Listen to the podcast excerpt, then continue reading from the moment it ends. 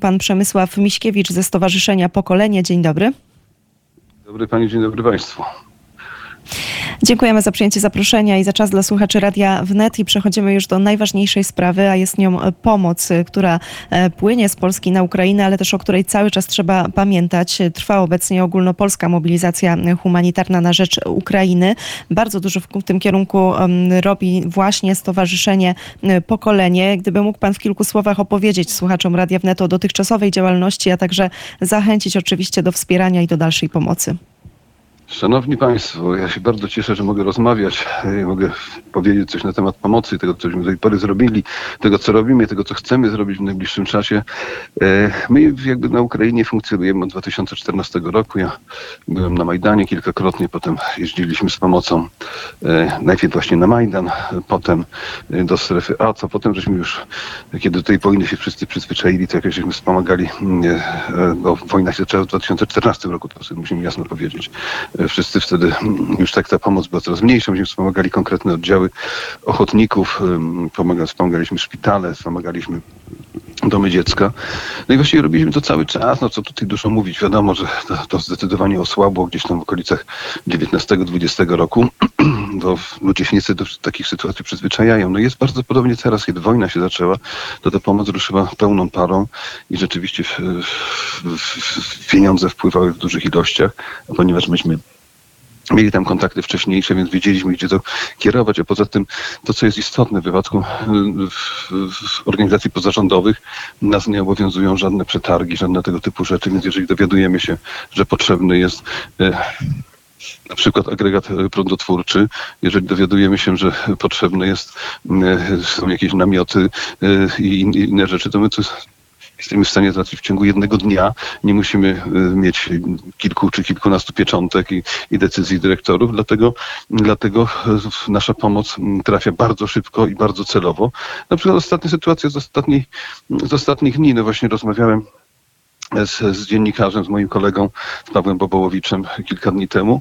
I później zadzwonił do mnie po audycji i powiedział, że jest potrzebny e, agregat prądotwórczy, bo w sobotę jedzie z pomocą e, na, na, na tam wschodnią Ukrainę. No i natychmiast, żeby ten agregat zakupili. I dzisiaj już dostałem od niego filmik, że właśnie agregat jest. Ksiądz ze zburzonego kościoła bardzo dziękował, mm, że, że ten agregat już do nich e, trafił. Więc tak jak mówię, no dziś pytanie, dziś odpowiedź. Coś potrzeba, natychmiast to realizujemy. Dlatego tak strasznie ważna jest Państwa pomoc. Bo my bez tej pomocy nie jesteśmy w stanie sami niczego zrobić. My możemy coś kupić, możemy coś wysłać, możemy coś przewieźć, ale do tego wszystkiego są potrzebne pieniądze. A tak jak powiedziałem w części mojej wypowiedzi, za bardzo przyzwyczailiśmy się do tej wojny, a to jednak wciąż jest nasza wojna, to jest nasza wojna. Jeżeli Ukraina by tę wojnę przegrała, to przyjdzie czas tak samo na Polskę, więc nasz, nasza wojna, pomoc humanitarna, e, sztuka pomagania, bo trzeba wiedzieć, jak pomagać. No i pomagajmy, jednoczmy się, starajmy się, wygrajmy tę wojnę razem. I my też cały czas na antenie Radia Wnet o to apelujemy. Śledziliśmy także oczywiście i cały czas na bieżąco relacjonujemy również i podróże Pawła Bobołowicza, e, Wojtka Jankowskiego, także działalność właśnie mm, e, pa, państwa fundacji. To jest też tak, że przed nami zima. Mamy na ten moment ponad 40% infrastruktury energetycznej już zniszczonej i niestety prognostyki, które mówią o tym, że kolejne bomby będą e, spadały na terytorium Ukrainy. Na razie z tych statystyk wynika, że 3% z nich to są cele wojskowe, cała reszta to są cele cywilne i właśnie infrastruktura e, energetyczna. I chociaż Ukraina stara się przywracać i prąd, i bieżącą wodę tam, gdzie e, daje się to zrobić, no to zd- zdajemy sobie wszyscy sprawę, że to jest sytuacja skrajnie trudna. E, Stąd, tak jak też pan podkreślił, z jednej strony trochę, to już ponad chyba 270 tak, dni wojny i trochę Tak. przechodzimy w pewien sposób do porządku dziennego, ale tak na dobrą sprawę to największe chyba wyzwanie teraz przed Ukraińcami, ale także przed nami, aby pomóc i aby przetrwać te chyba no najcięższe miesiące. Zdecydowanie tak. Możemy sobie przypomnieć coś takiego, no rzecz znana z historii, ale, ale dla wie- wielu osób już zapomniana, e, jak blokada e, Berlina Zachodniego, e, kiedy, kiedy komuniści uznali, że po prostu zablokują całkowicie Berlin i nie będzie, ludzie nie będą mieli z czego, co, co jeść, w jaki sposób funkcjonować i wtedy samoloty dostarczały cały czas żywność do Berlina, no musieli do tego odstąpić. Oczywiście sytuacja jest nieporównywalna, bo Berlin Zachodni to, to, to, to była garstka w porównaniu z tym, co na Ukrainie, może jedna czterdziesta, może, może jedna trzydziesta mm, ilości ludności, zupełnie inna wielkość i zupełnie inny teren.